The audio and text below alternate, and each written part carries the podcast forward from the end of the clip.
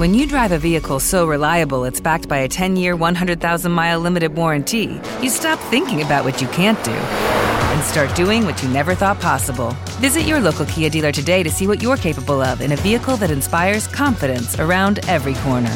Kia, movement that inspires. Call 800-333-4KIA for details. Always drive safely. Limited inventory available. Warranties include 10-year, 100,000-mile powertrain and 5-year, 60,000-mile basic. Warranties are limited. See retailer for details. Radio Più Roma presenta Tutte le strade, un viaggio tra cultura, arte e fede nella diocesi di Roma. Ben ritrovati da Valeria De Simone. Sarà la deposizione realizzata da Michelangelo Merisi tra il 1602 e il 1604 al centro questa sera dell'ultimo incontro di Caravaggio tradito alla chiesa di Santa Maria in Vallicella. Attualmente conservato alla Pinacoteca Vaticana, il dipinto fu commissionato da Girolamo Vitrice per la cappella di famiglia che si trova proprio nella Chiesa Nuova. A raccontarci l'iter di uno dei massimi capolavori del Caravaggio saranno ancora una volta Monsignor Andrea Lonardo e Francesco D'Alfonso del Servizio per la Cultura e l'Università del Vicariato di Roma e Alberto Bianco, archivista della Congregazione di San Filippo Neri. Ma non solo, protagonista della serata sarà anche un'altra significativa opera del Merisi, la Madonna dei Parafrenieri di Galleria Borghese. Fu proprio l'arciconfraternita dei Parafrenieri a commissionare l'opera al Caravaggio nel 1605, a emergere dal fondo oscuro con una dirompente forza espressiva le figure della Madonna, di Gesù Bambino e di Sant'Anna, patrona dell'arciconfraternita. Il dipinto avrebbe dovuto campeggiare sull'altare della loro cappella nella Basilica di San Pietro. Ma non fu così. Secondo lo storico dell'arte del Seicento Giovan Pietro Bellori, il dipinto fu rifiutato in quanto ritratti in esso vilmente, queste le sue parole, la Vergine con Gesù fanciullo in nudo. Ma probabilmente le cose non andarono esattamente così, ce ne parla Monsignor Andrea Lonardo.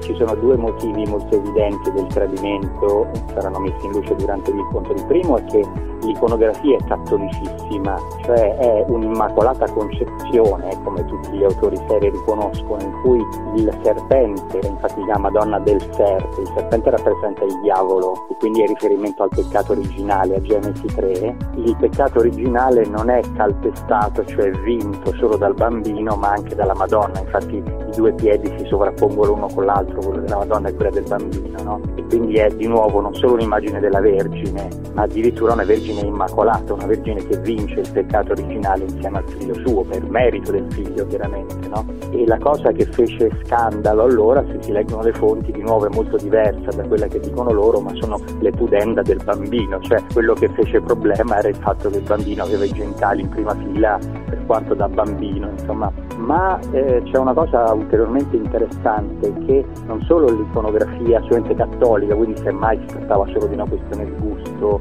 diciamo estetico, no? Ma l'immagine in realtà venne prodotta in un momento particolarissimo della basilica, e questo ricostruiremo con delle immagini, cioè in quel momento c'era ancora la navata costantiniana, era un momento stranissimo che durava oramai da qualche decennio, dove Bramante, Michelangelo, Dalla Porta eccetera avevano chiuso la cupola sopra l'altare di San Pietro, ma fra l'altare e la navata costantiniana c'era un muro e quindi la gente entrava ancora vedendo le 5 navate costantiniane, le colonne che erano dal 313, quel dal 320 d.C. erano lì, no?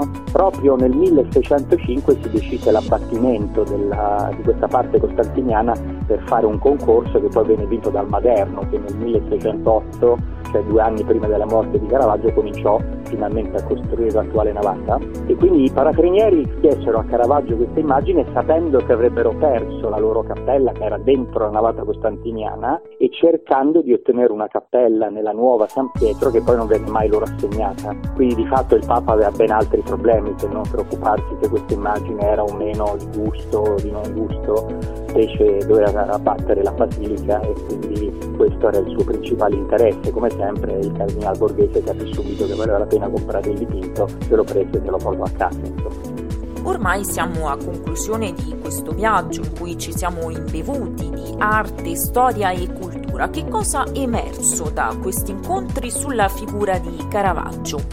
Sì, abbiamo visto un po', confermando questa ipotesi fondatissima del Caravaggio tradito, che in realtà, a parte la famosa morte della Vergine, che è un vero rifiuto per ragioni proprio estetiche, non per ragioni eterodosse, mai si parla di un Caravaggio eterodosso nelle fonti, in realtà tutte le volte in cui c'è una seconda versione, la seconda versione è molto migliore della precedente, cioè sia che la critica abbia chiesto a Caravaggio di migliorarsi, sia che Caravaggio stesso, non lo sappiamo, non abbia detto il mio quadro è troppo debole per questa cappella, in realtà il contesto controriformista della Chiesa di allora favorì il suo sviluppo, no? Pensiamo per esempio al primo San Matteo e l'Angelo della Cappella Voltarelli, che è goffo, è brutto, diciamo, e tra l'altro è un bozzetto, si vede che è troppo piccolo per la cappella, cioè lui si dovette accorgere che non andava bene, o forse glielo fece notare i committenti, ma non era una questione religiosa, era proprio un miglioramento pittorico, il nuovo è meraviglioso. Così la Conversione di San Paolo, la prima versione è un'opera manierista, piena con Gesù, con tutti gli angeli,